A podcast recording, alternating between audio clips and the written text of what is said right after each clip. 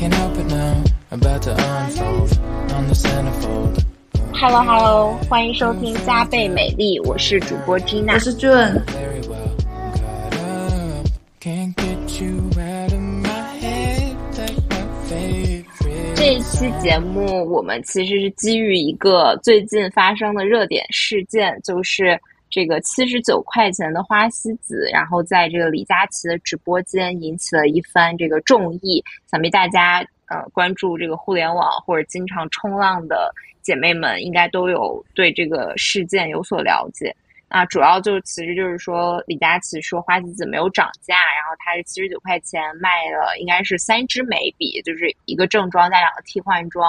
然后弹幕有人说很贵，然后李佳琦就说啊、你不要不要嫌这个东西贵，你要想想自己有没有努力，这几年工资有没有涨。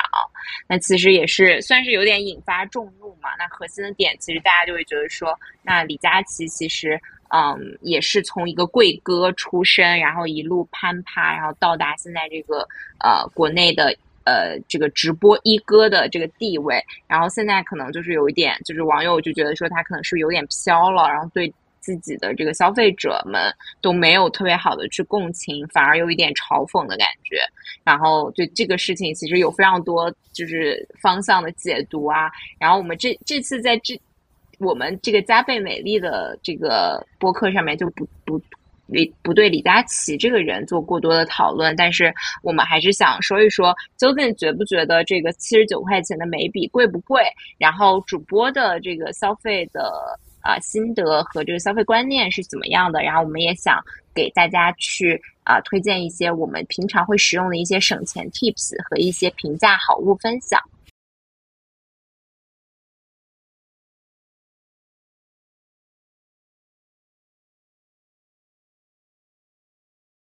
我跟吉娜其实是两种收入结构的人，对，然后然后吉娜其实是这个这个就是不论住还有工作都是在很就是全北京就是很很很高端的地方，也没有，也没有。OK，我是普通打工人。对，然后然后因为我自己是就是嗯。有点类似 freelancer 吧，然后收入也不太固定，所以我日常真的是，呃，非常的应省派的，对。嗯，但是其实我觉得你也有很多就是比较聪明的点啊，等会儿也可以跟大家分享一下。嗯、然后我自己是，就是我其实我觉得刚毕业的时候，我我会有一点浮夸，就是那个时候自己刚赚工资嘛，然后就很想把这个钱变成另外一种。这个形式陪伴在我的身边，所以我那个时候就会很追求大牌，就是我我会其实那刚毕业也没有特别多钱，但是我会基本上就是月光的情况下，然后去买一些大牌的衣服啊、鞋子还有包包，尤其是包包和鞋子吧，因为我觉得它这个东西可能更更可以长久的陪伴在身边嘛，所以就还会。买很多大牌，然后我现在就是，尤其是从二一年往后，我觉得就是疫情严重之后，其实跟自我相处的时间也会更多，然后也有更多的时间，嗯，所以我就更多的投资会在自己的内在和自身。就比如说，我从二一年的开始，就慢慢的去开始练普拉提，所以我会投很多的钱再去学习普拉提这件事情上面。然后随着年龄的增长，我也会更关注自己的这个皮肤和整体的这个面部状态，所以我也会定期的去做医美。然后我本身也是一个喜欢旅行的人，然后我旅行的消费观点就是我特别愿意花钱去住比较好的酒店，然后去花钱去买体验，所以我在旅行这边也会花比较多的钱，啊、包括有一些这个自我提升的课程啊、书籍这些，我我都会挺愿意花钱的，然后反而是对那些大牌有点祛魅了。嗯，然后如果是外在的东西，我如果是大件的话，我现在会比较追求质感。但是如果是日常用品，我是完全没有在 care 它的品牌，就是很多，比如说我的一些这个白日常的这些小东西啊，我都是会去买白牌的。嗯，所以在这方面我都是去追求性价比。然后我觉得就是我之前就会刷到那个小红书上面说，就是因为我们其实都在都市生活的太久，会缺乏对物价的感知。嗯，最经典的一个例子就是，其实你买一杯星巴克的钱可以买一箱特仑苏，就是我觉得这个点还挺炸裂的。对我来说，就是因为我们可能太经常的习惯于去。就是每餐或者是日常的时候花一点小钱啊，去买咖啡啊，买奶茶啊，可能花个二十三十块钱。但是因为我本身也是小城出身嘛，就是小镇女青年，就是其实回到家的时候，你会发现那个物价真的很低很低。我今天我在写那个就是我们的这个大纲的时候，我还去问我妈，我妈就是排骨现在一斤多少钱？她跟我说，如果是那种。最好的那种排骨，就是一根一根的那种，大概会是在二十六块钱一斤左右。然后我就想，我一每天就是吃的那些饭，然后可能比如说买一个沙拉一盘，就是五六十块钱吧，对吧？加上菜啊、肉啊什么放。你是吃 Green Option 都要吃一百多块钱的人，好吧？对，他可以，他可以买两斤排骨。对啊。然后我又问我妈说大米多少钱一斤？她说大米是比较正常的米，就是三块四块。然后如果是特别好的那种，就是比如说五常大米啊，或者什么泰国香米啊，可能会去到十块钱一斤。所以说根本就是你买一盘沙拉的钱，其实你可以买十斤大米。我觉得这个也有点炸。但是我们也不需要吃这么多斤大米了。对，但我就是说这个价格的一些对比嘛，就同样，比如说吃的对吃的，喝的对喝的的对比。对对，当然他们会扮演不同的角色在我们的生活中，但是这个对比下来，我觉得还是因为平常我们都太习惯于这些工业品，它给我们的直接定价，反而去忽略掉很多这种烟火的菜市场里面的他们食材原材料本身的一些定价。就是，所以，所以我们，我，我也是说，看到李佳琦那个事件之后，我就突然想到说，其实，啊，可以去录一期这样的播客，告诉大家，啊，还是有一些聪明的省钱方法的。嗯，对，嗯，对，哎，反，哎，我其实有一个就是问题，其实我没办法感知，因为都是我完全不会花钱的类型的东西。嗯，就是。就你会觉得哪些产品，就大家大就是大可不必去买？对我觉得我们其实因为佳贝美丽，就是主要还是说美和健康嘛。然后其他东西我就不多评。但是因为我自己本身是在做这个就是跟美相关的投资，所以我也觉得很多东西大家可以不用花钱去买。一个就是我们之前在群里很多小姐妹会跟我。跟我们一起讨论的那个手持的家用美容仪到底需不需要买？我觉得这个东西，就是，就是反正从我的角度上来说，我我我其实，我我觉得大家在购买这个家用美容仪的时候，要问自己一件事情，就是你是否能够坚持每天都用。然后你是否每天能够花十到十五分钟时间去举着这个仪器在脸上来回滚动？我觉得如果这个答案是否的话，那我觉得就是可以不用去买这个手持类的家用美容仪，因为。嗯，大家也都知道，家用美容仪它其实的功率是比较低的，因为很多我们看到市面上在卖的家用美容仪，它甚至都不用去连电线，它都是用这个充电的方式，所以导致它的这个功率必然是一个比较低的状态。然后这种功率低，直接就导致它的一些能量就是。激发胶原呀，去做抗衰的这个能量是低的，所以它必然需要你用很高的频率来去填补它能量低的这个缺陷。那这个频率大概就是每天都需要用，或者一周至少要坚持五到六天这样子。啊，那我觉得与其这样，其实现在美容仪也卖的没有很便宜啊，就是可能加上配件啊，各种耗材放在一起也要三四千块钱。那这样子你花一个三四千块钱，然后你还买了一个就是。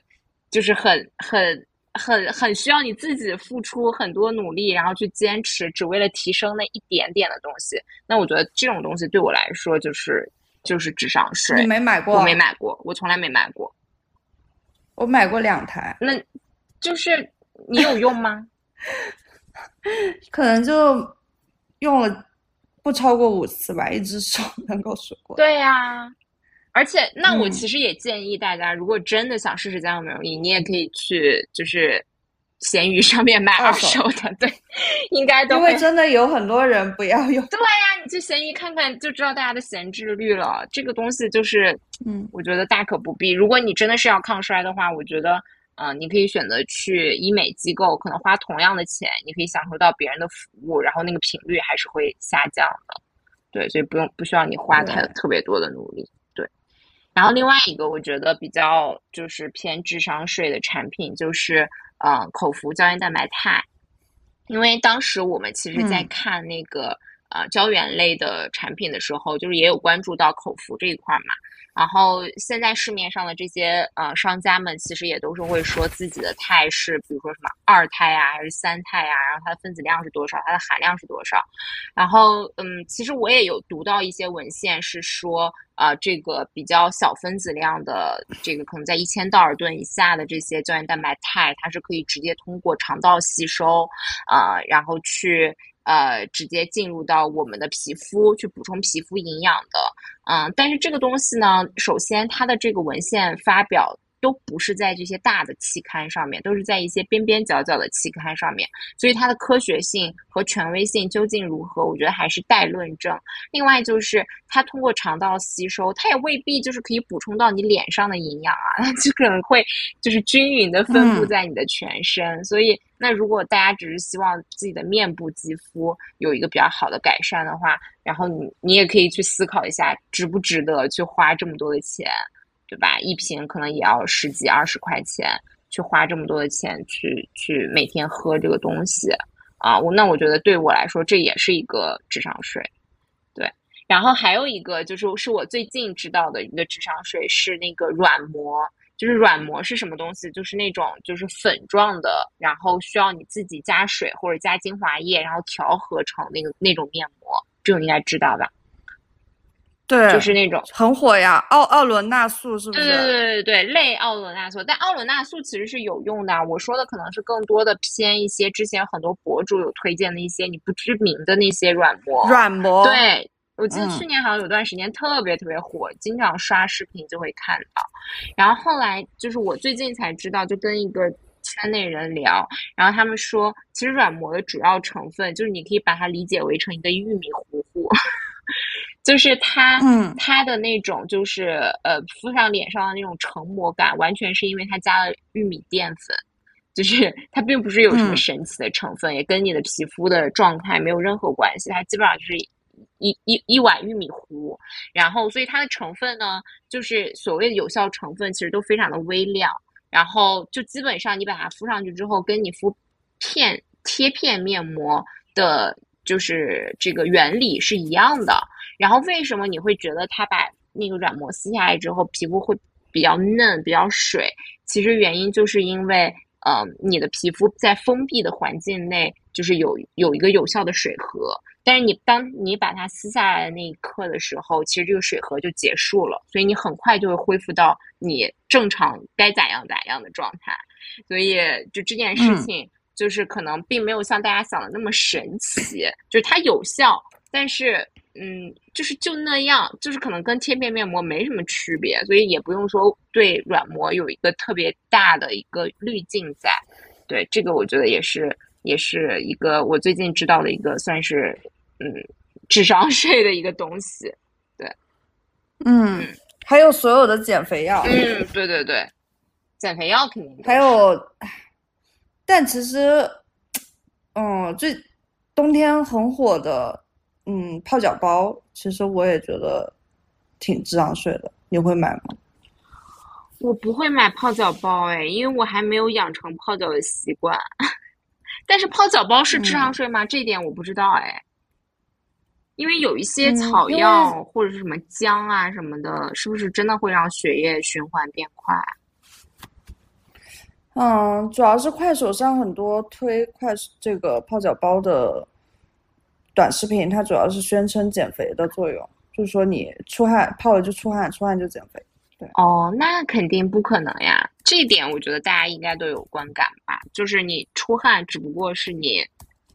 就是缺算是缺水或者是脱水的一种表现，它跟减肥是没有任何关系的。就减肥的本质是这样子，就是。就是呃，我们人体中的脂肪细胞，它其实是恒定的，就是你出生是多少，然后你一直到中间你不干预的话，你一直到去世都是多少。但是脂肪细胞有一个跟其他细胞非常不一样的点是，它可以任意的变大变小。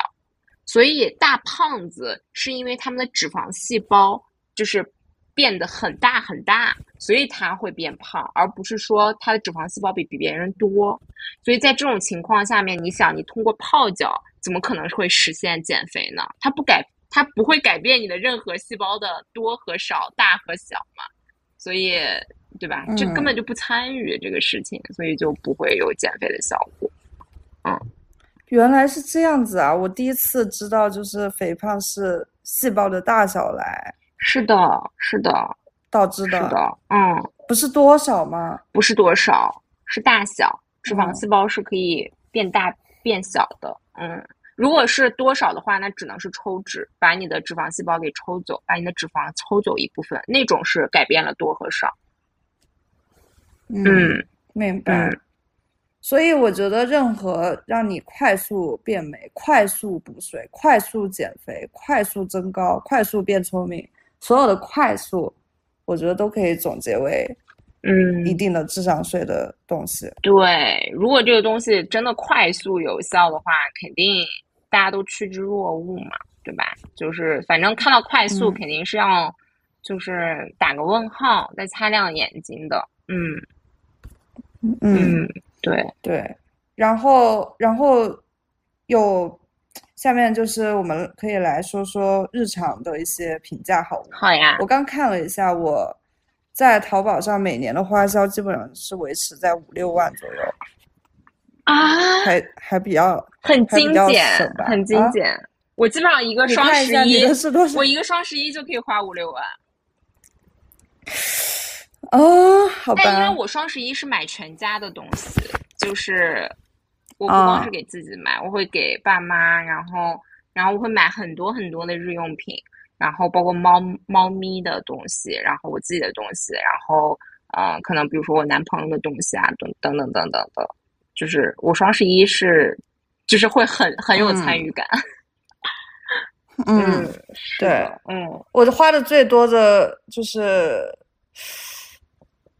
旅行可能旅行会比较多，买买一些双十一团一些酒店的券，对对，双十一团酒店券倒是蛮好的操作，而且很适合像你这种就是可能受时时间限制比较小的这种人群，因为它很多都会有时间限制嘛，但可能你的时间就会比较灵活。对，然后其他的话就是基本上都是女装了，然后女装基本上。集中在两百一百多左右，对，偶尔也会为了面料去买一些，就真的好的面料，还是会很愿意花钱。嗯，我觉得女装，我今我也是，就是今年夏天，我就是 给自己立下誓言，就是不买超过两百块钱以上的东西，不买两超过两百块钱以上的女装。然后就一整个夏天，但是有些裙子真的很美啊，就是它可能，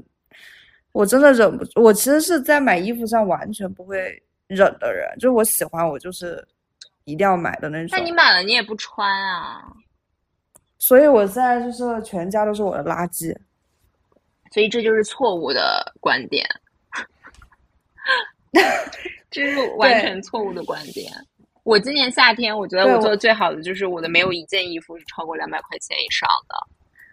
就是因为夏天的衣服它就是那个样子，它就是走款式，就是走潮流的。嗯，对。然后还今年夏天，我之所以还有这个观点，是因为我真的在普拉提上花了太多钱了。然后我觉得我就是在运动上面已经花了这么多钱了，我就对自己的身材有一定自信之后，我就不愿意再去买那些就是。更好的剪裁啊，因为更好的剪裁就是更好的修饰你的身材嘛，或者或者怎么样，我就是要尽情展示，所以就是不会再在意面料和剪裁，所以也会就是把衣服的价格的这个预算会给打下来。你这个确实也不太实用啊，因为你本身这个身材和相貌也不是说普通人能够达到的水平。嗯，不是，我我之前。但我我之前也是会花钱买很多那种就是很不错的裙子啊什么的。我觉得这个就是我把我买衣服的 budget 实际上是转到了我健身上面，就是我的整体支出没有变，但是我我我更加的投资在自己身上，而不是投在外面。嗯，对对。然后我们俩还会在幺六八八上去疯狂买。对我，我跟你说，我这个夏天在幺六八八买了可能得有二十多件运动 bra，还有绝，还有短裤。这种这边有，然后每天都在穿。对，这种这边有非常多这个非常牛的这个幺六八八健身服的。这个这个这个店铺啊，然后我们就跟着这种一起买之后，都就是纷纷入坑，完全完全不想再去买什么露露啊什么的，只会对某一些就是实在是觉得不错的款式下手。你看日常的健身都是幺六八八。对，回回头那个感兴趣的听众可以加我们听友群，对，我们在群里面都有分享，对，疯狂分享，嗯。而且我觉得这个也是，就是因为健身的频率也高了嘛，就是反正健身服就是那样子，就对它已经祛魅了，没有像刚开始的时候一定要撸撸，一定要这个面料，一定要那个包裹性好。然后现在健身的频率高了之后，就是怎么漂亮怎么来，怎么舒服怎么来。嗯，主要是我觉得，功机能性户外就是可以去。就是真的是没有平替的，就是在一些极端环境下，然后还有一些就是技巧性的运动，就比如说攀岩啊、网球啊，这些真的就是没办法。但是日常的这个健身房，其实我我觉得幺六八八的这个一身下来四十块钱其实是足够的。对，一身四十，不 错不错，可以的。这个听你不你忘记了吗？那个九块八你都不敢，我都不敢买九块八包邮。王磊买了十条，我买了三条，每天都在穿。快，这个听听听友加我们的听友群，然后这个对这个很香。我们听友买买跟着买了之后，确实觉得很香。嗯，对。然后我还会在那个幺六八八上买很多饰品，就是。就是比如说，嗯，因为我有的时候会呃戴耳钉嘛，然后比如说还有一些那种装饰型的小戒指啊，或者是头箍、发卡这种的，然后其实幺六八八上也有非常多，然后有一些嗯是这种外贸的，还有一些可能就是有一些仿大牌、仿那种潮流品牌的。就是反正就是价格也是很香很香，那这种的可能就很适合我们这种嗯比较喜欢戴一次可能就永远不戴了，然后扔了也不可惜，啊就这种的可能一个也就几块钱，然后不到十块钱，就是很香。嗯嗯，回头也可以在群里。二十块钱十个，二十块钱十个太贵了吧？都九块九十个，称斤数卖去义乌。对啊，对啊，到时候也在群里跟大家分享一下。我觉得这个饰品这块，我还是有一些不错的店铺。经常发小红书的时候，有人会问我，我都不大好意思说这个东西只需要三块钱、四块钱。对，然后他就带着这些三四块的东西出席在各种就是人均可能三千块钱的餐厅，然后住一晚要七千块钱的酒店。对。然后实际上穿的是二百块钱的裙子，对，然后在他的那个国贸 CBD 核心区的这个住的地方摆了拼多多，拼多多的对，拼多多的镜子，然后那个什么呃，就是拼多多上买的盘子，对。对，是这样的。然后盒马上面买的什么红酒、火腿什么的。很香，盒马还是还是怎么说呢？我觉得盒马有时候对我来说，我觉得都贵了。嗯，社区店其实是最便宜的，社区店比较便宜。还有那个呃，叮咚买菜也很便宜。上次也有群友在群里分享。嗯，就是好像叮咚买菜上面有一些就是快手菜，就是它是类似于就是帮你配好的净菜，然后加一些调料包这种的，然后你回家就可以直接就是一个 set 买回家，然后可能也就嗯不到十块钱吧，我看群友分享的，然后就很快的就可以自己做好一餐这样子，还蛮。还蛮好的，因为我有的时候也会很想说自己搞个什么东西吃吃，但是可能比如说就我一个人吃，然后我也不知道吃什么，然后一买那些食材的话，也不能就是按一人份买嘛，然后就会剩，那剩下的东西就都扔掉了，其实就更浪费。所以我觉得这种方式还蛮好的，在叮咚买菜上面可以有一些一人食的净菜可以买。我不得不说，在盒马上我的必买的东西，给我拿笔记好。这个纽约风情沙拉蔬菜，十九块钱两百克。哦，不对不对，九块钱两百克。然后再配上我的这个川娃子皮蛋烧椒酱，绝了！一顿沙拉几乎算下来可能也就五块钱吧。然后如果要加鸡蛋加肉的话，也就。不到十块钱一顿沙拉，而且可以吃的巨饱，巨好吃，特别适合嗯喜欢吃辣的朋友啊。烧椒酱，川娃子烧椒酱，这个也是被群友大力称赞，每个都说好。对，然后在盒马上，我发现还有一个全网最低的东西，就是呃零度可可口可乐的这个零度迷你罐，它十二瓶只要十六块九，然后。然后是整个我我觉得是在淘系是都没找到这个价格，对，这个是这个是我觉得，对我我几乎就是常备家里面渴了就喝可乐。OK，嗯，我盒马上面还有一个我特别喜欢的饮料，是他们自己的那个品牌盒马品牌出的那个呃绿豆牛乳，就是它是喝起来有绿豆味的一个牛奶。然后就是盒马自自营的产品，然后我会用那个加上三顿半，就是平常我自己在家的时候，我有时候就不点咖啡外卖，我就是自己做咖啡。然后我因为我们家就是常备那个三顿半嘛，然后我就用那个三顿半，然后兑上这个牛乳，巨好喝，就自制一杯就是绿豆拿铁，就是超级适合夏天。种草了，对。然后那个绿豆牛乳，你你一定要放到冰箱里面，然后最好你在自己里面加点冰，然后再倒一杯浓缩进去，真的很，就是很有那种绿豆的香味，然后又有咖啡的浓郁，就是很丝滑的口感，非常。三顿半能不能有平替啊？三顿半有很多平替，三顿半好贵啊！三顿半有很多平替啊，像是像是那个那个。羽田川吧，好像价格就比它低，然后还有什么永璞的价格好像也比它低一点，还有我看群里有人推荐那个就是企鹅吃喝的自自营咖啡液吧，应该也是价格比较低一点。对，只不过我自己习惯喝三顿半了，所以我因为我双十一的时候就会疯狂购入嘛，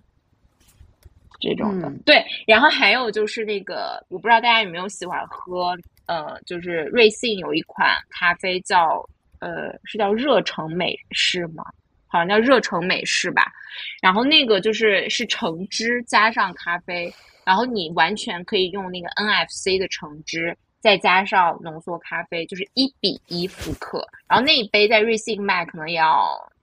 十五块钱左右，然后你如果是自己复刻的话，价格就会来到七块左右的价格，就非常妙。哦，对，然后群友分享的一个 tips 是，有一些银行，比如说建行的，呃，生活 APP 每个月可以领四次星巴克的券，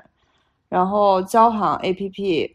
有，嗯，叫这个壳牌是吧？壳牌是壳牌，壳牌加，壳牌加油卡的打折，然后，哦，招行其实跟线下的很多这个连锁餐厅。都会有这个周四，还有周三，然后会有一些嗯满减的活动。招行我也经常经常在用，嗯，招行的福利蛮好的。对，嗯，群友还有说，就是闲鱼上面可以买一些那个星巴克的券，就是可能单杯的价格也都会比那个门市价便宜不少。然后对，然后还有一些，就比如说像我这种爱吃零食的人，然后我也会去买一些临期食品，就是可能比如说还有三四个月就到期了，但它肯定就本身就是还是在有效期内嘛，然后也完全不会影响口感的，嗯，然后淘宝上面也可以买，然后线下的话就是还有一些临期食品的专卖店嘛，像我们投的那个好特卖，它就是专门做临期的，就可以去里面淘淘好货。然后我们来接着聊一聊，就是化妆桌上的一些，嗯，国产好物吧。我觉得便宜的是，也不一定说没有好货。对，嗯，对，就是最近就很好笑，就是那个因为李佳琦这个七十九的眉笔出来之后，然后很多国货也都就是下场说我们七十九可以买更多更多的东西嘛。然后最好笑的是，因为那个眉笔的。好像那个克重是零点零四克，然后，然后就有一个那个国货品牌叫蜂花，就专门做这个护发产品的，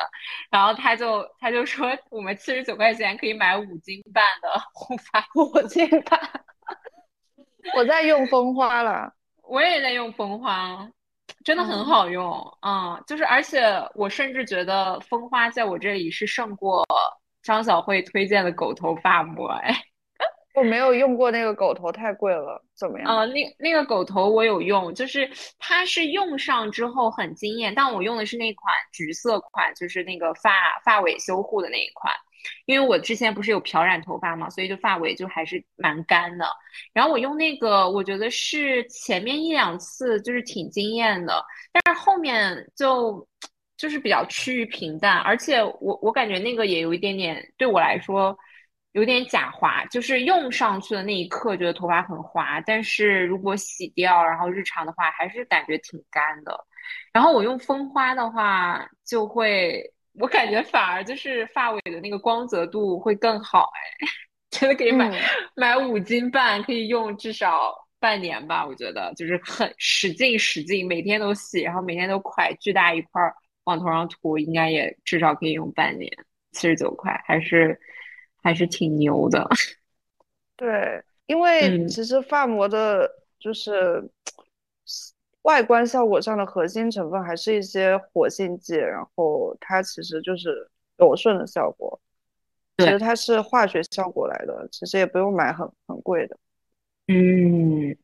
又 get 到了。然后还有一个我要推荐的，就是那个懒人必备。我之前我们在群里也有推荐过，就是那个 R C 的多用膏，Red Chamber 的多用膏。然后那个多用膏它就是小小一块，然后它既可以当腮红，又可以当眼影，又可以当口红，因为它就是很润，很容易拍开。所以像我。这种就是懒人，就是经常可能就上班的时候也不怎么想化妆，但是如果要出门的话，还是希望自己的气色稍微好一点，然后可能就随便拍一个气垫，然后用那个 R C 的多用膏哒哒哒哒哒在脸上拍几下，就可以有一个好气色。因为就是面颊红润，嘴巴有有光泽有颜色，其实看起来就会比较精神嘛。对，那个对我来说也是。就是特别实用，而且就是懒人必备，而且它就是那个块儿也很小，就是可以随意的放到包里面，不管是你的随身包还是你日常出门的那种大包，就都特别不占地方。所以我觉得这个也是一个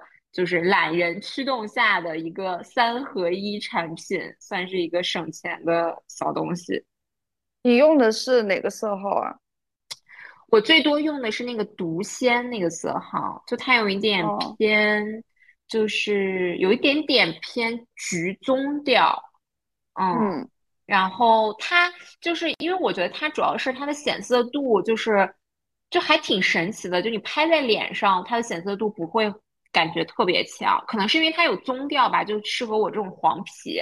然后然后但它放到嘴上，你可以多涂几层，就还是蛮红润的，嗯，对，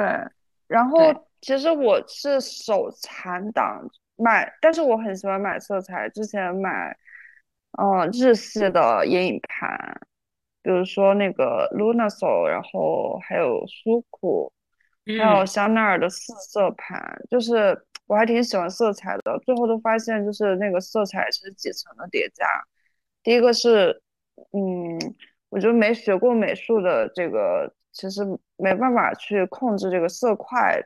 反正我觉得我我手感不是很好，然后还有飞粉的问题。然后我觉得膏体其实是在色彩里面，其实跟这个皮肤的融合度是是很好的，因为它是油相的，它是可以跟皮脂膜很好的融合在一起，它也不飞粉，然后其实也会更服帖和自然。所以我觉得色彩类的东西，自从我接触了这个多用膏之后，我其实会觉得，哎呀，色彩类就应该全部都 做成膏类。对粉类真的是很，我觉得是其实很很落后，或者是说就是我觉得真的使用体验不是很好的一个一个一个质地啦。对，然后面膜的话，对有什么推荐的吗？哦，面膜，因为我之前就是有。呃，我大家也都知道，我是会定期的做医美破皮类的项目嘛，所以就是那个术后修复就很很有必要，因为呃，就是核心其实还是需要让你的那些表皮伤口在一个相对干净湿润的环境里面，这样可以促进修复。然后我最近发现，其实也是群友给我种草的那个修复面膜，就是叫小金鱼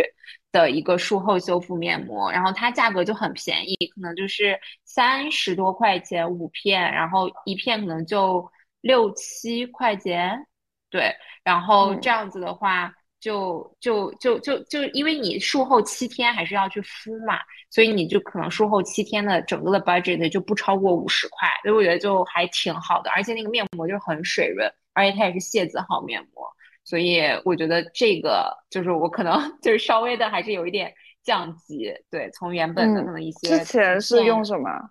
之前就是用可复美这种的，但是哎，我这样说会不会不好？因为可复美是我的 portfolio，然后现在降级了，没关系，可复美的效果还是很好的，只是说我最近发现了有一个这个平替产品，大家如果有需要的话可以感受一下。嗯，然后我最近还有一个改变，然后我觉得也挺好的，就是就是我之前会接定期的去接睫毛嘛，然后接一次睫毛可能也要。三四百块钱在北京，然后可能能只能管个一个月左右，因为我睫毛就掉的很快，可能是因为我睡觉不老实，或者是经常揉眼什么的，那个睫毛就会假睫毛都会掉很快。而且我最致命的一个点是，就是我的睫毛两边眼掉的速度不一样，我总是左眼先掉，就是左眼已经秃秃如狗，右眼还非常浓密，就很尴尬。而且我觉得，就是睫毛师的那个审美，也就是有点飘忽不定。对，就是有的时候贴上之后，我有一次直接就是他给我贴太多，然后我拿下来一看，我说真的有点像站街女。我 我也是，我最近也，我前几天才补了，又中了一次，然后种完就他觉得哇好美，然后拿镜子一看，觉得自己好像泰国人一样。对，就是稍微贴的不好，就很显老，很显风尘味。然后我我我现在就是已经完全放弃接睫毛这件事情，然后我就会买那个拼多多，就是十块钱一板的假睫毛，然后我就自己就是如果去约会的话，我就自己贴那些就是分簇的睫毛，就效果极好。就是因为因为你如果睫毛很重，然后你平常不化妆的话，其实看起来也有点奇怪。啊，所以你为了你有一个有浓密睫毛，你可能要把平常自己的那些化妆的东西也要都配上，然后你的穿搭什么的就变成了一个很有负担的事情。那我现在就是平常出门上班，可能就是比较偏素颜，会用一个 R C 的多用膏去提升一下气色。然后如果我要去跟朋友玩或者约会的时候，我就用自己贴假睫毛。然后我还在群里推荐了一个，就我觉得特别特别好用的那个素之然的睫毛的胶水。那个大家可以拿好小本子记一下，就是绿色无广，就是那个那个真的是他把那个睫毛胶水做成像是睫毛刷一样的形态，然后特就特别好贴。就是我觉得贴睫毛的重点就是在睫毛胶水上面，那个睫毛胶水就是巨好。然后用了那个之后，我现在就可以三十秒贴完一只眼睛，就是对我来说也完全没负担，然后还可以。根据自己的妆容或当天的风格去选择一些浓密啊，或者是比较轻盈的款式，然后就就是进退得宜，然后价格上面也完全就是整个一个大省钱的动作。你想，你一个月之前就要花三四百块钱，你现在可能就是一次那个可能都不到一毛钱，对吧？你十十块钱就可以买一板，对，就巨好。对，这这个我真的很推荐大家。然后我的懒人省钱法就是不去嗯店里做，直接约睫毛师上门做，基本上就可以省一半的钱，因为店里和师傅的分成是五五分一半。然后我现在接一次就是加上路费的话，因为要支付人家的上门费三十块钱，一共是两百块钱。哦，哎，那你是相当于是跟店里的睫毛师就是私域转化了吗？把就是让他转化到你的家里头上门这样子？我更绝，我直接就是 在小红书上，因为小红书有很多这种技师，他们会在小红书上就是就搜上门种睫毛，就会搜到很多人，然后看一下他们的案例就好。哦，学到了，嗯，学到了吧？当然，你有常用的睫毛师，你也可以跟他。谈就是让他上门服务，对，嗯，对，这个真的学到了，学到了。小红书现在已经变成了新的搜索引擎，万事皆可小红书。嗯，好，哎，而且说到小红书，我还突然想，就上次有一个姐妹在群里分享的，就是在淘宝上面其实也可以，就是有各种服务可以选，就比如说，当时我记得群里有个。有个姐妹是电动牙刷坏了，好像如果是寄到官网维修的话，好像要花三四百块钱吧。然后，但是他就在淘宝上面找了一个维修电动牙刷的商家，然后就花了几十块钱就搞定了。还有一个姐妹是她的那个爱马仕的包包，就是有蹭到油污还是什么的。然后，如果是在爱马仕官方去做清洗的话，应该要花几千块钱。但是淘宝也可以解决，其 实也是百元内就可以完成这样子。所以如果大家有手边什么东西坏掉的话，就是除了去官网维修，或者说找自己的上门维修这种之外，可能小东西可以试试在小红书、淘宝这种、这种、这种商商业那个商务平台上面去看看有没有相关服务。嗯，在这些配饰上，现在有什么这个？tips 给大家分享吗？嗯，配饰是这样，就是我其实是愿意在自己的首饰上面去投一些显的，因为我因为我毕竟就是穿的衣服已经够破了，就我只 只穿两百块钱的破布条子。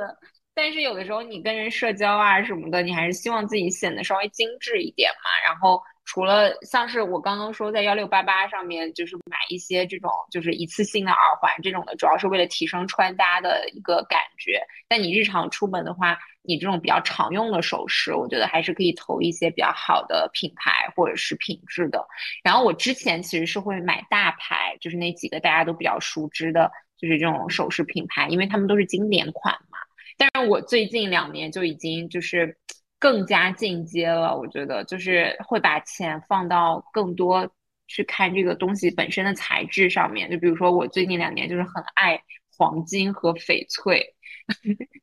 嗯，因为本身就是其实是没有品牌，但是更多是这个材质本身的价格和它的一些啊，这个本身这个价格，呃，这个材质所在的这个这个这个段段位，然后来去有的一个定价嘛。所以它也有一个很好的收藏价值，然后你也可以不断的去进阶，就是对我来说也是一种算是一种小投资的感觉。然后买完之后，自己的这种心理的这种满足感也很强，而且呃，就是它对于穿搭、对于质感来说，就它也但是很难判判定哎，就是怎么给它定价，包括这个好不好品质，很难判断。嗯，就是比如说黄金这种东西，其实比较好判断嘛，因为它是标品。嗯，就是其实你只需要关注什么地方金价比较便宜，或者说它的制作工艺怎么样就好了。那金价比较便宜，可能就是那个深圳的水贝那边，其实大家可能也都知道，就是价格确实会比较便宜，就是你可以去源头买。然后像是那个呃，就是这个黄金的工艺方面，就我最推荐大家去看一下那个老铺黄金。就是非常精美，就是它有非常多的镂空雕花，就是非常细致，而且它的设计也都是经久不衰，而且有非常多很好的寓意，比如说它有这种呃除魔的杵，就是就是有点辟邪类的，然后啊，有有那种小葫芦，然后葫芦里面还有葫芦籽，就是你一晃，就是还有那种小小金葫芦籽在那个葫芦里面，就很精美。然后他们就有一个寓意是葫芦一响，黄金万两，那个就是招财的。然后还有像是有一些佛教题材的这种，对，如果有大家喜欢的话，可以去看一下。然后像是翡翠的话呢，就是其实它确实水。会比较深，然后对我来说，就是因为我最早接触到翡翠，是因为我看过一个翡翠电商的项目，然后我当时有跑到那个就是瑞丽那边，就是中缅边境那边是，就我们现在国内比较贵的翡翠，其实都是缅甸进口过来的，然后中缅边境那就相当于是中国翡翠的一个相当于呃进出口口岸的一个源头，然后那个口岸就叫做瑞丽。然后我之前是跑到那边去调研过很长一段时间，所以我在那边有认识一些就是当地的商家，然后定期的会去看一看他们的货。然后另外就是你自己其实是可以通过直播间，就现在不管是抖音啊、淘宝啊，都有非常多的翡翠直播间，包括原石的，包括啊挂件，然后手镯类的，你可以去多蹲多看，然后你。也可以，就是自己的在网上面去找一些视频啊，去学习。然后可能我觉得你看过有一一两个月之后，你大概就会有感觉了啊。然后你可以从一些小件开始买，可能比如说啊中签或者是小万，或者是你如果不敢下手的话，你也可以从一些小签开始。反正翡翠的价格，它是其实我觉得你看进去了之后，你会觉得很很透明的，你你是很难买到，就是说。啊，就是你有可能买贵，但是你不太可能买便宜，就是它的那个便宜和和和贵，它中间的 gap 其实会蛮大的，你拿到手就知道。然后这些东西它一般都会有一个至少二十四小时的鉴赏期啊，就是说你如果二十四小时拿到手里之后你不喜欢，你是可以退掉的。所以大家买的时候也可以去注意一下鉴赏期，真正拿到手之后，然后去看。然后或者说加我们的听友群，然后我们在群里讨论，让我帮你看看也可以。然后翡翠的话，源头刚刚我说到就是啊，瑞丽那边是一个源头吧，不过那边可能是原石比较多。然后如果是高货的话，就是比较好品质的翡翠工艺的一些成品的话，可能是在广州那边，比如说四惠，比如说揭阳，都是很大的这个翡翠制作的一个。呃，一个一个产地，所以那边如果大家有呃有有时间或有兴趣的话，也可以跑到那边的当地市场去看一看。不过因为水比较深，所以最好还是有一些相熟的商家啊，或者说已经提前踩过点的一些东商家再去买比较好，还是自己要先学先看。但翡翠就是确实很适合收藏。你看，我们看很多明星，像刘嘉玲，就是圈内的翡翠收藏大家。然后我看就是前两天嘛，嗯，那个杨幂过生日，然后她也是穿了一身新中式，然后戴了整整套的那个翡翠的戒面，然后吊坠和簪子吧，对，然后也全是那个满绿的翡翠，价值也是非常高的。所以就是。就这个东西，就是确实你越研究越有意思，然后它的它会比那些你专门去买那些所谓的大牌会更有收藏价值，也更有文化含义。接下来我们说一说健身环节吧，这个环节应该这种这个健身体育生应该有很多的省钱小 tips，跟我们说一说。有这个常规的，也有剑走偏锋的，想想听哪种？先听常规的吧，再来个剑走偏锋的。常规的，常规的，我我就分那个，嗯，健身房还有团课吧。然后健身房的话，我其实因为出差比较多，然后到基本上就是北上广深、成都经常会待，但是我又不可能在每个地方都办卡。所以我每到一个新的城市，然后我就会去，呃，就是去大众点评上去买他们的单次体验，然后基本上就是从一块钱到九块九，再到二十块钱不等，然后基本上就是在一个城市可能待个一周的话，你就是可能换个三三四个健身房，或者是如果有周卡的话，就可以盯着一个健身房去。其实我觉得也。总比办一些就是全国连锁健身房会会更划算一点。对，然后在这个团课的预约上，除了除了超信以外，可能会有比如说 Space Cycle 这种这种，嗯，可能只有上海和北京有。然后我之前是会买月卡，然后后来发现还是去闲鱼上。因为很多买了月卡人，他用不完，他就可能单次就是八十九十一百，他就会就帮帮约课，然后这个也帮我省了不少钱。对，嗯，对，就是有一些可能，因为他那个月卡好像是有时限的吧，就是一个月必须要上多少次之类的。对，就有些人可能他没办法上那么多次，但他又想要一个比较优惠的价格，他就会在那个闲鱼上面转卖，然后。就可以在那个闲鱼上面，就是我们去找那个人帮忙约课，嗯，就很适合这种单次，就是稍微去试一下这种，嗯。还有剑走偏锋的，我要说一下，就是走消防通道混进去，就是这种只能是只针对于说，就是连单次卡、周卡都不开的健身房了。消防通道未必是每个健身房都有的吧？对，真的假的？反正就是为了健身，什么事情都干得出来。为了健身，飞檐走壁。对。然后约课那块儿，就是大家应该不知道，知不知道有一个小程序叫 Class Pass，然后那个我觉得挺好的，它基本上会在嗯二线、三线城市我不太确定，但是呃一线城市肯定都是有覆盖的。呃，就是很多很多的，包括呃运动啊、普拉提啊、瑜伽啊。啊，然后游泳啊，呃，很多很多的这种呃，这个健身或者是运动的场地，它都会有联合，它有点类似于那种分包制，就是它是在 Class Pass 上买它自己的积分，然后用那个积分去兑换那些场馆的单次的课程，呃，那基本上可能都比你直接去那些场馆的单次预约课会便宜个，我觉得会打个六七折。大概这样的感觉吧，比如说你在大众点评上约一节呃 Space Cycle，如果是呃正常的一节课，应该是要到三四百块钱，但是如果是呃你用 Class Pass 的话，可能就是嗯一百多，不到两百吧，大概会是这么一个换算的价格，嗯，所以大家也可以上这个 Class Pass 上去看一看，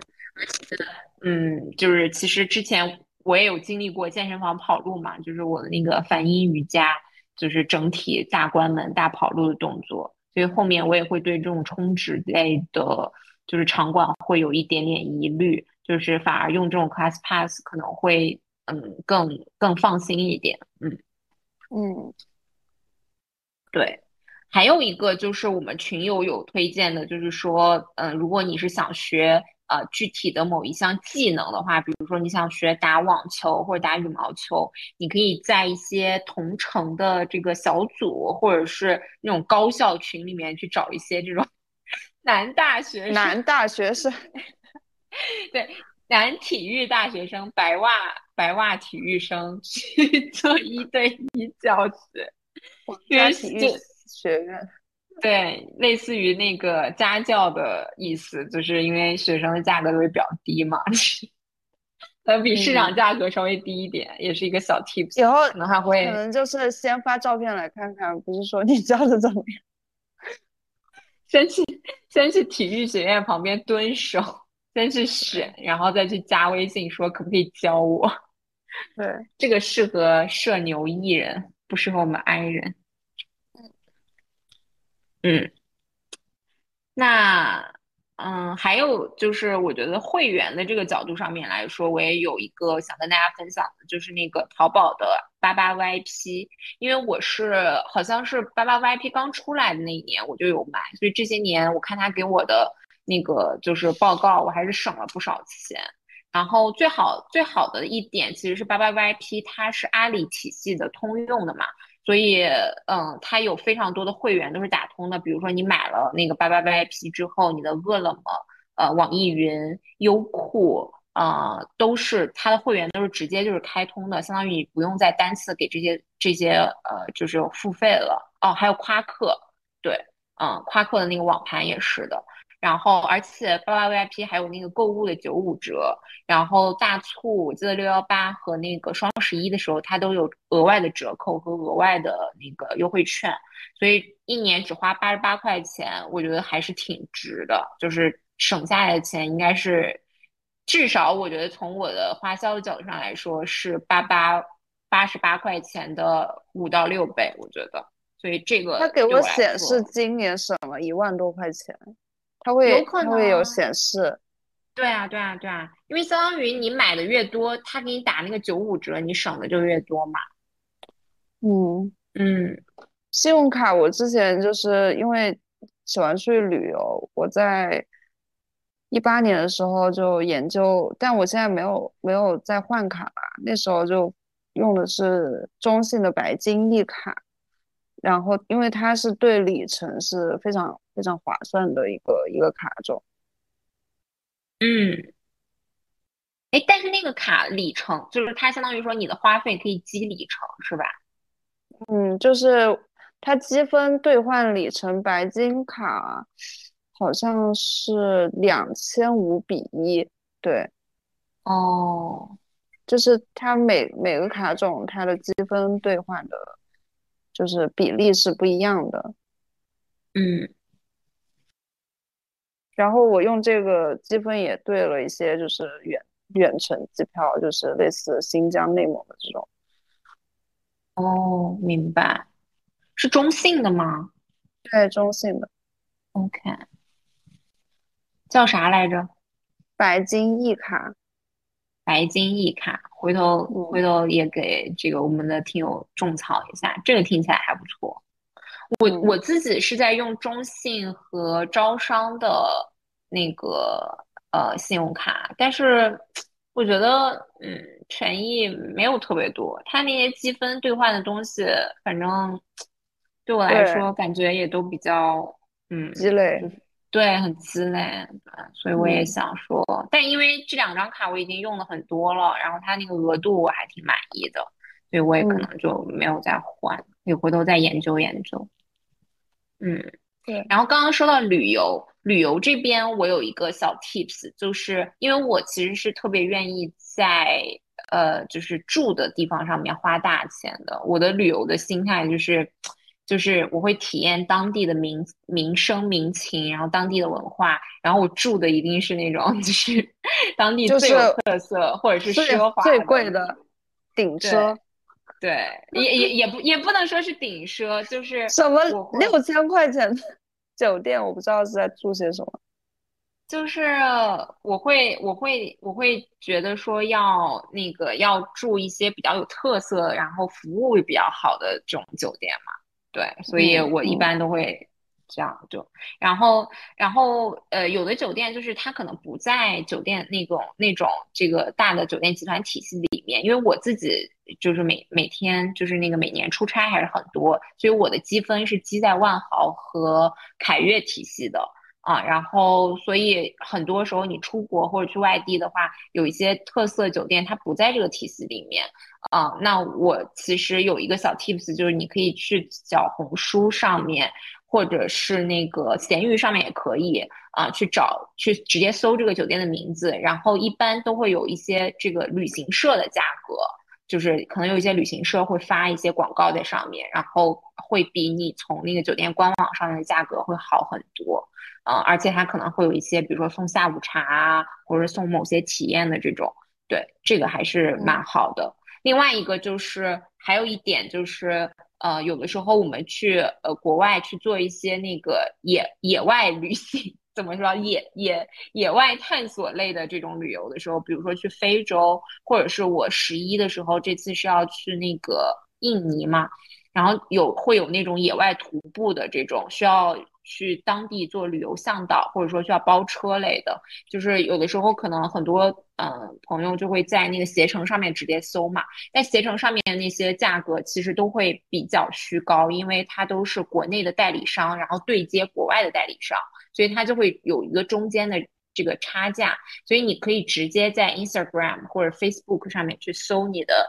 那个旅游的那个当地的这个这个这个地址，然后你去看一些广告，去找那些相看起来相对比较合规的那些旅行社，你直接跟当地的旅行社去联系，那这样的话就少了国内的这一步赚差价，所以基本上价格还是会呃更好一点。就像我有一些朋友去非洲也是，就是他可能整体价格算下来会比国内的这个呃就是旅行商的报价，同样的行程会便宜个呃。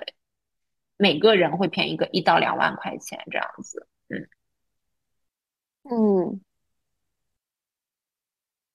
这种有没有什么旅行小 tips 啊？我我都是硬省派的，我会就是比如说，我我其实更愿意住民宿，然后去到一些可能没有酒店的地方，可甚至还会去去搭讪村民，问能不能住他们家。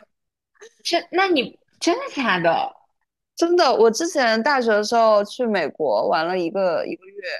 就是通过一个叫 Couchsurfing 的一个网站，它其实是跟陌生人交换你的房子，就是交换沙发的意思。我知道就是沙发客的意思。对对对。然后我们两个女生，然后就是去了可能七八个城市吧，都是通过这种方式，还挺有意思的。我觉得。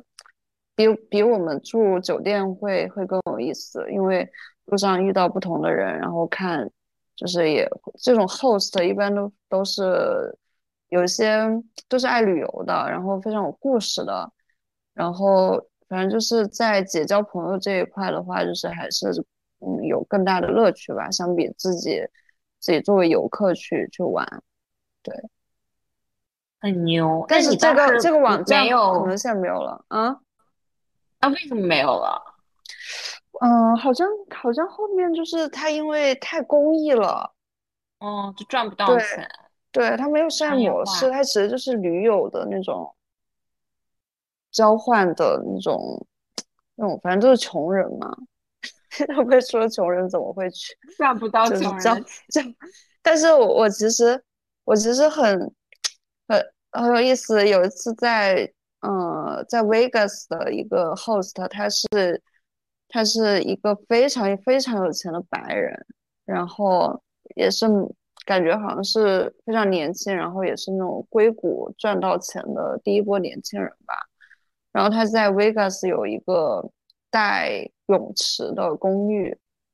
然后我们就是住在那种地方。然后还有一个在在迈阿密的。嗯，他一家有七个小孩，很恐怖。然后呢，嗯，他是爸爸带着七个小孩，还有他们的后妈住在一起，就是那家就整个加起来九口人，然后还有七只猫，还有还有狗。天，对，太热闹了吧？太热闹了。然后，对，反正也是很有很有很有意思的一次经历。然后每天晚上七个人就围在一起开会。你想随机吓死我们 I 人吗？我听到我的汗毛都要竖起来了。对，对你来说就很有意思，是吗？就你很 enjoy 这种。会吓死 I 人吗？对啊，很好玩啊，很好玩啊。所以艺人就是可以叫什么？勇敢的人先享受世界。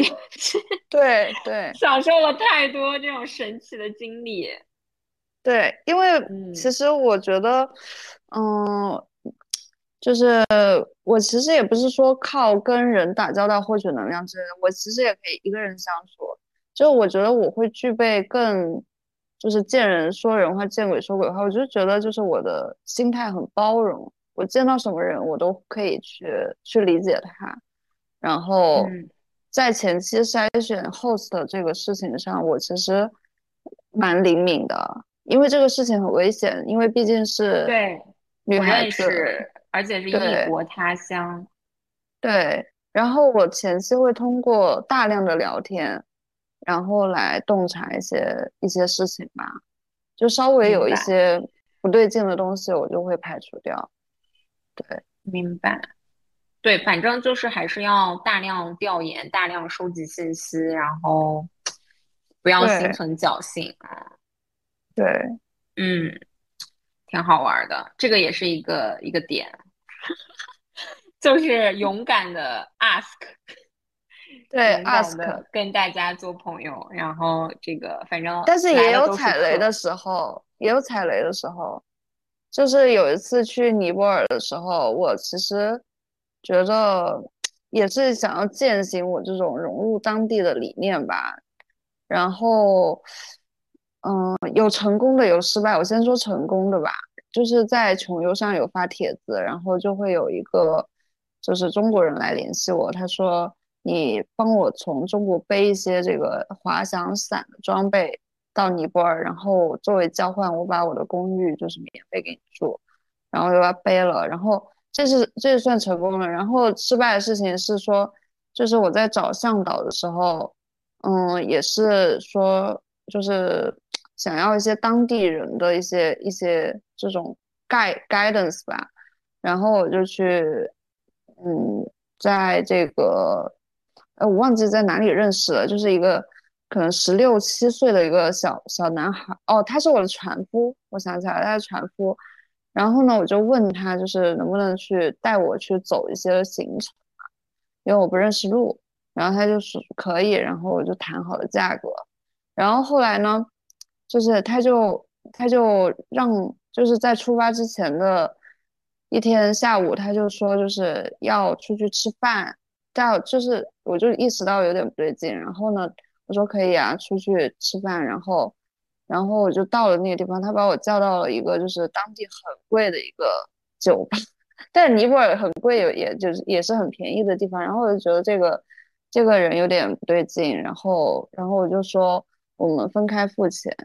然后这是 A A，然后呢他就马上就跑了。所以他就想蹭你的饭吃，对对，他想蹭我的饭吃，然后他就说啊，我是打个电话，然后就消失不见，挺有。那你怎么办？啊，没有怎么办啊？我就自己去吃完就回去了呗。哦，就是就就我觉得这个是我放松戒备心，是因为我觉得他是就是小孩子嘛，对，嗯，就觉得，但是但是就没有想到，就是他们其实。就是好像这种青春期的男孩总是会有一些就是就是让人 get 不到的一些兴趣点，所以相当于说你想让他免费带你玩，然后他没有没有请吃贵饭这个逻辑没有没有，我跟他谈好了报酬的，就是想让他当向导，对，谈好了报酬，然后然后呢就是讹你的感觉，对对，他就会我就会发现哎，他觉得哦中国人是不是很有钱？对，是的，嗯，但我其实就是省钱不是目的啦，我觉得就是还是说，嗯，会去做一些，嗯，特别的一些事情，然后我觉得这些是也是我的性格的原因吧，就是我也会去，我也会去住，我也喜欢住很贵的酒店，然后我也可以去住那个，就是很很很破败的，就是农民家。就就是有有猪有鸭 有羊，然后我会觉得啊，好好有意思，好可爱，就是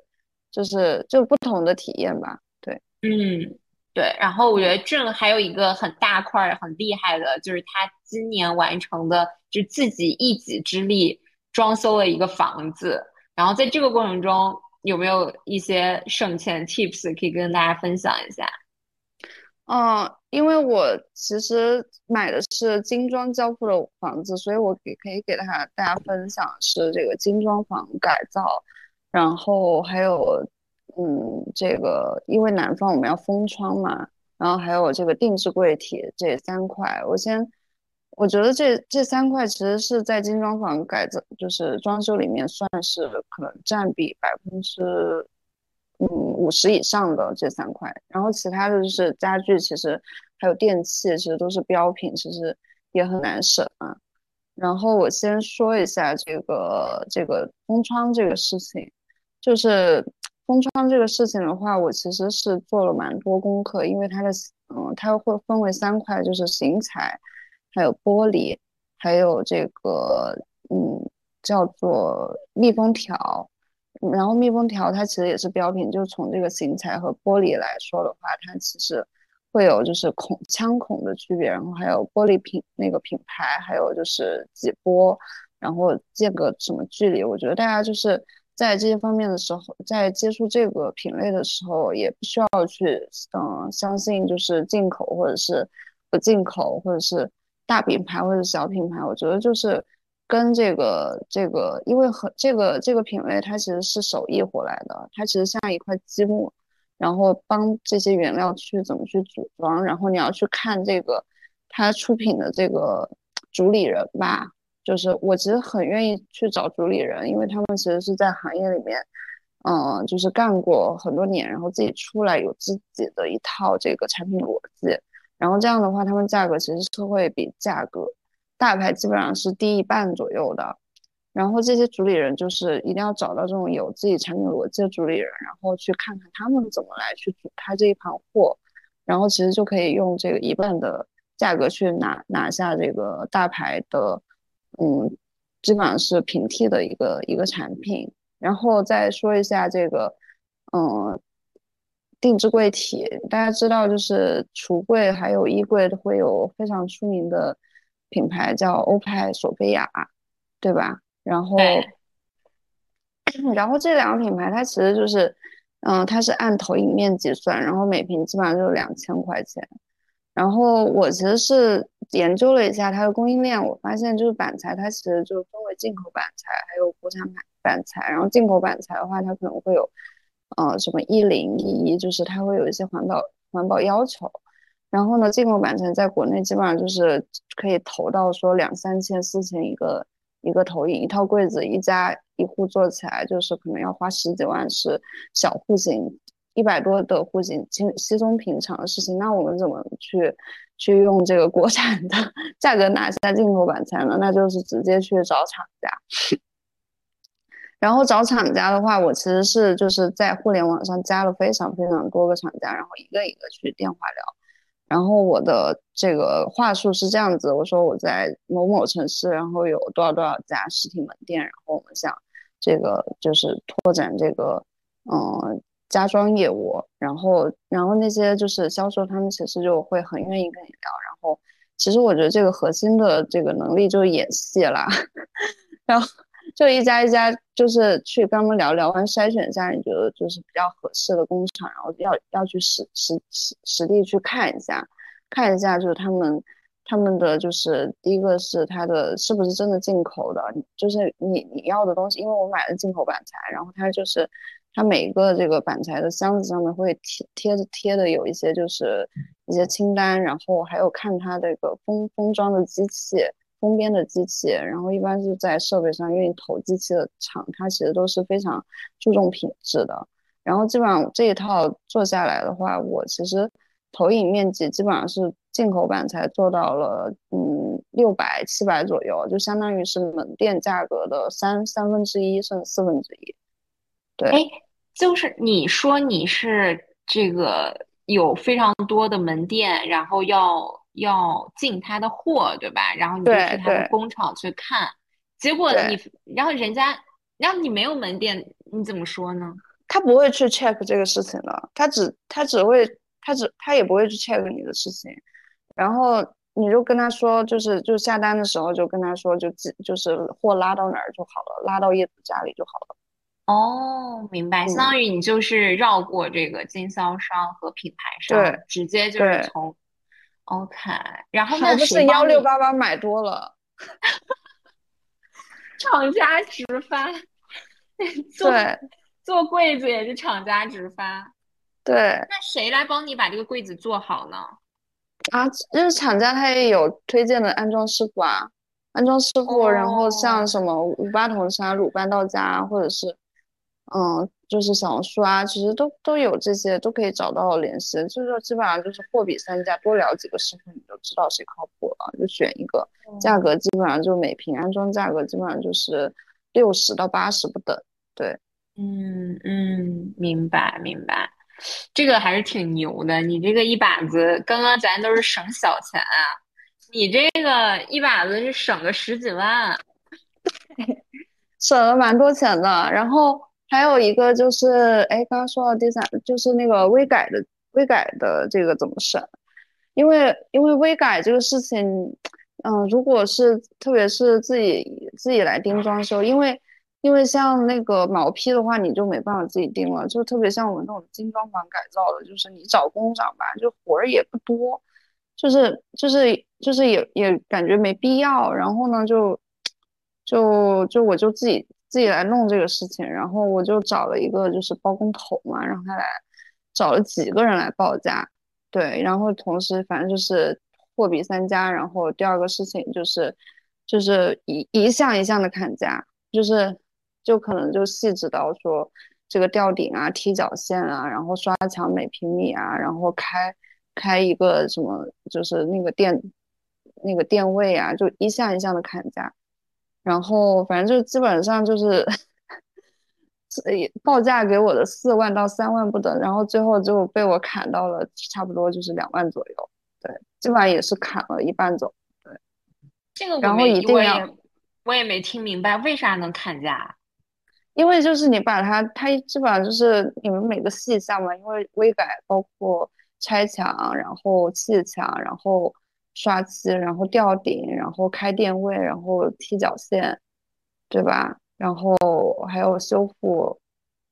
就是原来人家是给你的一整套解决方案，然后可能要五万块钱，然后你每一个细项你都单独找了装修师傅。没有没有我没有单独找，我是说就是一般人家砍价基本上就是总包砍嘛，嗯，就是。就是，但是我不不是的，就是因为我就看我说你把这些就是细项给我列出来，然后反正他都会列，然后呢，我就是一项一项的去找这个这个合理的价格，就是在这个网上去对比比价，然后去装修群里面比价，然后就是我再给他发我认我认为合理的价格单，然后基本上就是他看到这里就会觉得哦，你非常的懂行，对。要不，因为特别是女孩子去装修，就是这些包工头觉得你就是个傻逼，什么都不懂。嗯嗯嗯，也是一个打破信息差的感觉。对，然后后然后还有就是一定要就是分期支付，就是首款多少，尾款多少，最好一般包工头的话，他们可能最多只能分这个首款尾款。对，然后如果能力比较强的就可以分三批，就是当然金额比较大的。对，然后一定要是约定好这个违约的这个，就比如说承诺多少天没做完的违约金，不然就是有些包工头还会限制的拖你。明白，反正感觉装修真的是一个，就是事无巨细，然后好像每一个我身边有装修的朋友都是有点深受其害啊，就是很难，就是像郑这样做到这个。如此细致，然后如此有条理，而且又能省得下来钱的这个状态，还是很牛的。然后我现在就是装到现在，我就已经开始摆烂了，因为因为实在太累了。所以现在还差不多了吧？对，差不多都 OK 了。对，家徒四壁。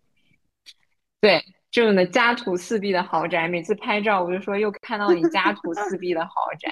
就是那个框架都很好，然后感觉用的东西也都挺有品质的，但就是哪哪啥都没有。这这缺一样，那缺一样，就是我就开我就已经开始摆烂了，就是说啊，今年就做到这里吧，